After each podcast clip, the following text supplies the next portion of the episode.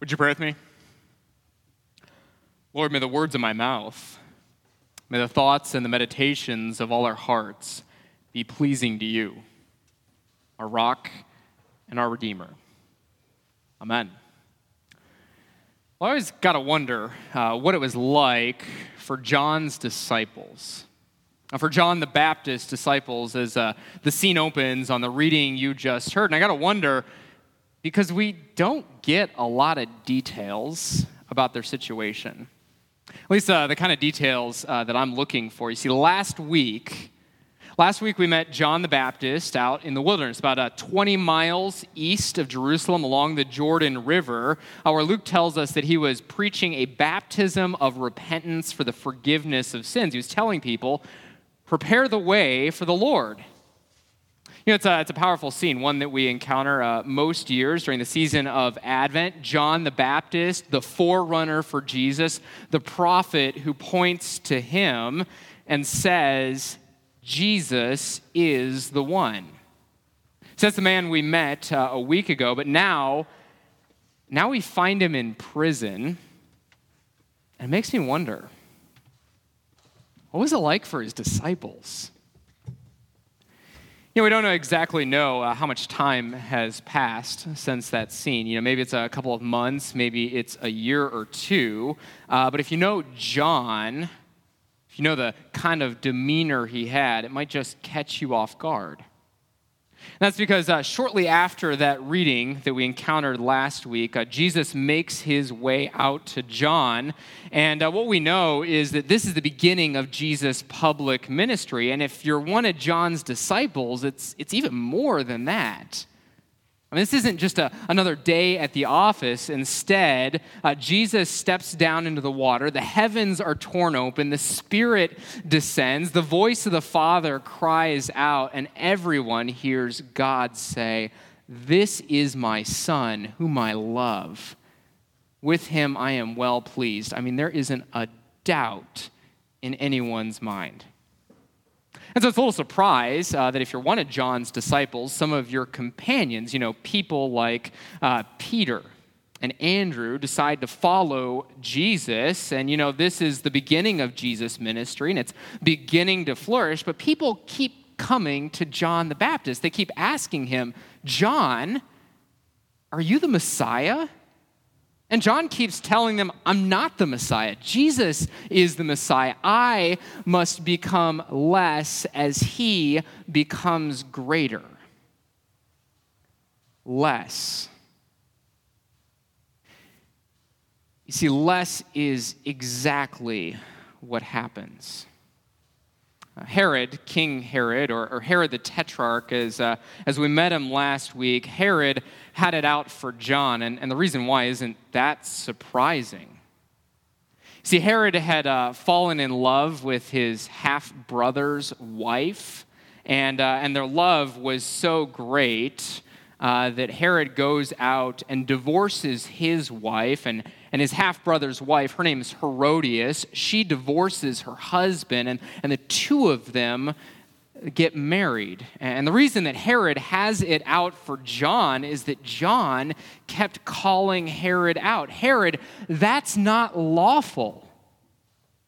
That's what John keeps telling Herod. It's not lawful for you to take your half brother's wife, but but Herod's king, and John isn't, and so Herod puts John in prison, and, and that brings us to our reading today. And we, we don't get a lot of details, but we can certainly imagine what it might have been like. Because John's in prison. It's a, first century Roman prison. And so, if you're one of John's disciples, if you're visiting him, the first thing you notice is that this place is small and dark, and it's pretty uncomfortable. You know, maybe uh, John is wearing chains. Uh, maybe, maybe he isn't. But either way, John seems bound by something else a sense of misgiving or a question, or perhaps better put, a reflection on his life and ministry. I mean, everything he's done the confidence that he had, the message that he shared. Was it all in vain? Because from this first century Roman prison cell, John just can't tell. And so, if, if you're one of John's disciples, he, he calls you in and he says to you, He says, Go ask Jesus. Go ask Jesus, Jesus, are you the one, or should we be looking for someone else? How about you? Uh, I always found it a little surprising uh, that this is one of the readings that gets assigned uh, a little less than two weeks before Christmas. See, many of us uh, have already uh, decorated our homes. We've attended a Christmas party or two.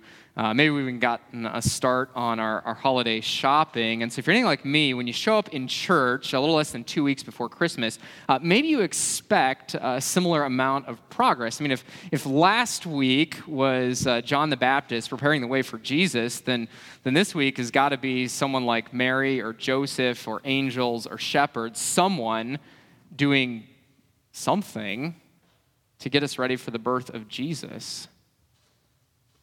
Uh, but instead, we jump forward seven chapters, 30 odd years. It's the middle of Jesus' ministry. John's in prison and he's got a question Jesus, are you the one, or, or should we be looking for someone else? You know, it's, uh, it's just not the kind of question that I'm expecting a little less than two weeks before Christmas. But as I reflect on this passage, what strikes me is this this is the kind of question that I find myself asking when I take seriously the promise of Christmas. I want to say that again. It's, it's not the kind of question that we might be expecting 13 days before Christmas, but, but it is the kind of question that we find ourselves asking when we take seriously the promise of Christmas. And Maybe it's the kind of question you find yourself asking too.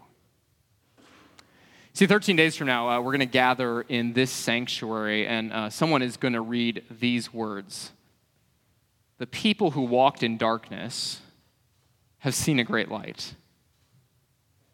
And uh, someone's going to read these words uh, The light, the light shines in the darkness, but the darkness has not overcome it. And, and someone's going to read these words do not be afraid. I bring you good news of great joy for all people. You know, holding a, Christmas candle on uh, Christmas Eve or, or singing some Christmas carols on Christmas morning, uh, those words, they, they take me to a really special place. Uh, but 13 days before Christmas, what I realize is that I'm not always in that kind of place You know, maybe you're not always in that kind of place. John, uh, John's not always in that kind of place. He's certainly not in that kind of place uh, in the reading that we just heard. And, and that's why I think this reading is so important uh, because life, at some point, life will force you to wrestle with the promise of Christmas. Maybe it's a, a, relationship. Over the next couple of weeks, uh, we're going to spend probably a lot of time with family and friends. And as you do, uh, you might just encounter a broken relationship or two, uh, or, or the kind of relationship that isn't what it once was. And you maybe, maybe those relationships make you wrestle with the promise of Christmas. Jesus, are you the one? Or should we be looking for someone else? Maybe it's your health. Maybe it's uh, something you just discovered, or maybe it's something that you've known about for a while, and it, and it makes you wrestle with the promise of Christmas. Jesus, are you the one? Or should we be looking for someone else? Or, or maybe it's just uh, the uncertainty you feel. School? A job? Retirement? Something else? And, and it makes you wrestle with the promise of Christmas. Jesus, are you the one, or should we be looking for someone else? You see, it's, it's so easy to let this season just pass us by and, and to not take seriously the promise of Christmas.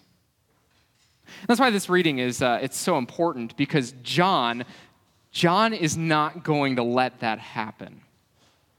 You see, he's going to give us words to, to voice our concerns, to voice our doubts, to voice our, our troubles and our frustrations as together we take seriously the promise of Christmas. At the beginning of my sermon, uh, I said, I got to wonder what it was like for John's disciples. And I got to wonder uh, what it was like for them to hear their leader ask a question. Because on the one hand, I, I got to imagine uh, that it's a little troubling. I mean, I mean, John, John was so confident, and so how could John have questions and concerns and doubts like this? But then I got to imagine maybe this is the kind of question that John's disciples are already asking because if Jesus is the forerunner, if he is the, the prophet who points to Jesus, why is he in prison in the first place? I mean, either, either Jesus knows that John's in prison and has decided to do nothing about it, or or Jesus doesn't know that John's in prison. And if that's the case, you got to wonder what do you do with that? Oh, but then I think, you know, maybe, maybe, maybe this just gives them permission to ask. A permission to ask this question because, because if someone like John can ask this question, well, then maybe they maybe we can too. You see, that brings us uh, to what happens next because uh, John's disciples, they, they go to Jesus and they ask him, Jesus, are you the one or should we be looking for someone else? You know, we know enough uh, to know what Jesus is doing. I mean, Jesus doesn't just give them a simple yes or no answer. Instead, uh, Jesus points at what he's doing. The blind see, the lame walk, those with leprosy are cleansed. Uh, the, the deaf, they hear. Uh, the dead, they're raised. And the good news, the good news is proclaimed to the poor. And I don't think Jesus is just talking about people without money. It's like uh, Jesus is saying, uh, You want to know an answer? Well, just look at what I'm doing, uh, because what I'm doing is what happens when the Messiah shows up. And so we, we know enough to know what Jesus is doing. I mean, he does these things, and because he does these things, we know that he's going to do something else. And that takes us from, from these miracles to a cross and an empty tomb where, where Jesus gives his life to undo the power and the consequences of sin. I mean, all the hurt, all the pain, all the sin, all the brokenness, all of it, it's not always going to be that way because Jesus gives his life to undo the power and the consequences of sin. You know, the part you played, the, the things you've done, the sins you've committed, they're not going to get in the way of, of a relationship with him because, because Jesus gives his life to undo the power and the consequences of sin. And, and, and that's what we see in the resurrection. We, we see a picture uh, of the world to come. And that's why we know enough to know what Jesus is doing. But I got to wonder what it was like for John's disciples. I mean, does, does Jesus' answer calm their fears? Does it alleviate their anxieties? Does it, does it give them confidence in Jesus? You know, the more I think about those questions, the more I got to imagine that their answers are, are probably something like, Maybe. Or a little bit. But also, uh, not completely. And then maybe the statement, you know, I just want to know more.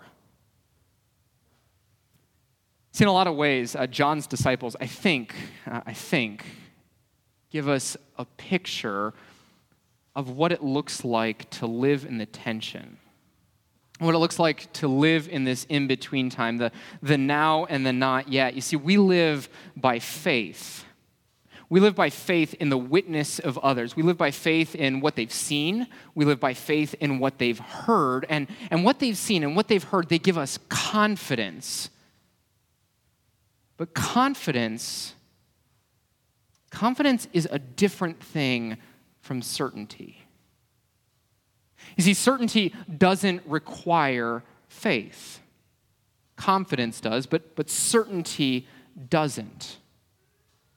Confidence requires faith. Confidence, uh, quite literally, confidence means with faith. It, it comes from a, a Latin word, confide, with faith, or with trust. I think that's why the, the last thing that Jesus says to John's disciples is, is this Blessed is the one who does not stumble who is not scandalized, who is not turned off or, or put away on account of me. Because you see, there are all sorts of reasons not to believe. Maybe you know some of those reasons. There are all sorts of reasons not to believe, but blessed are those, blessed are you who know some of those reasons, and yet nevertheless have faith, have trust, live in confidence, confide in Him. Now, the last thing that uh, strikes me about today's reading is this. Uh, in many ways, we are not so different from John's disciples. See, we regularly encounter people uh, who find themselves asking this question Jesus, are you the one? Or, or should we be looking for someone else?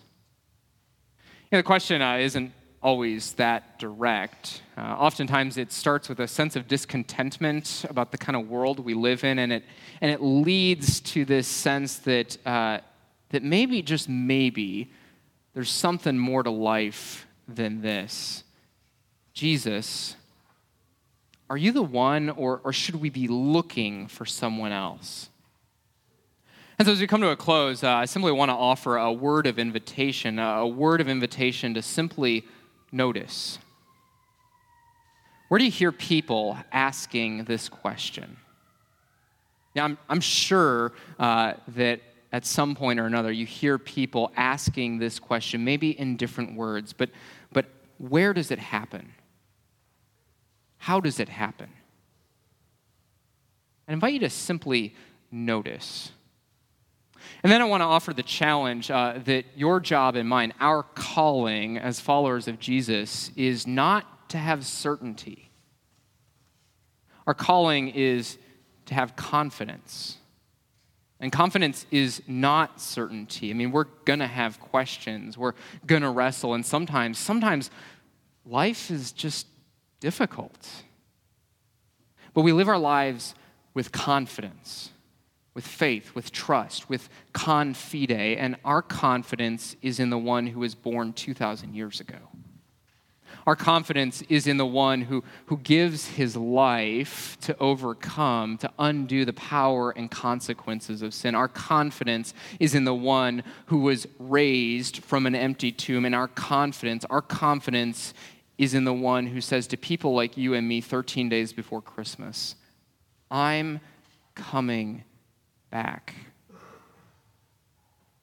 Jesus, are you the one? Or should we be looking for someone else? Jesus is that one. In the name of the Father, and of the Son, and of the Holy Spirit. Amen.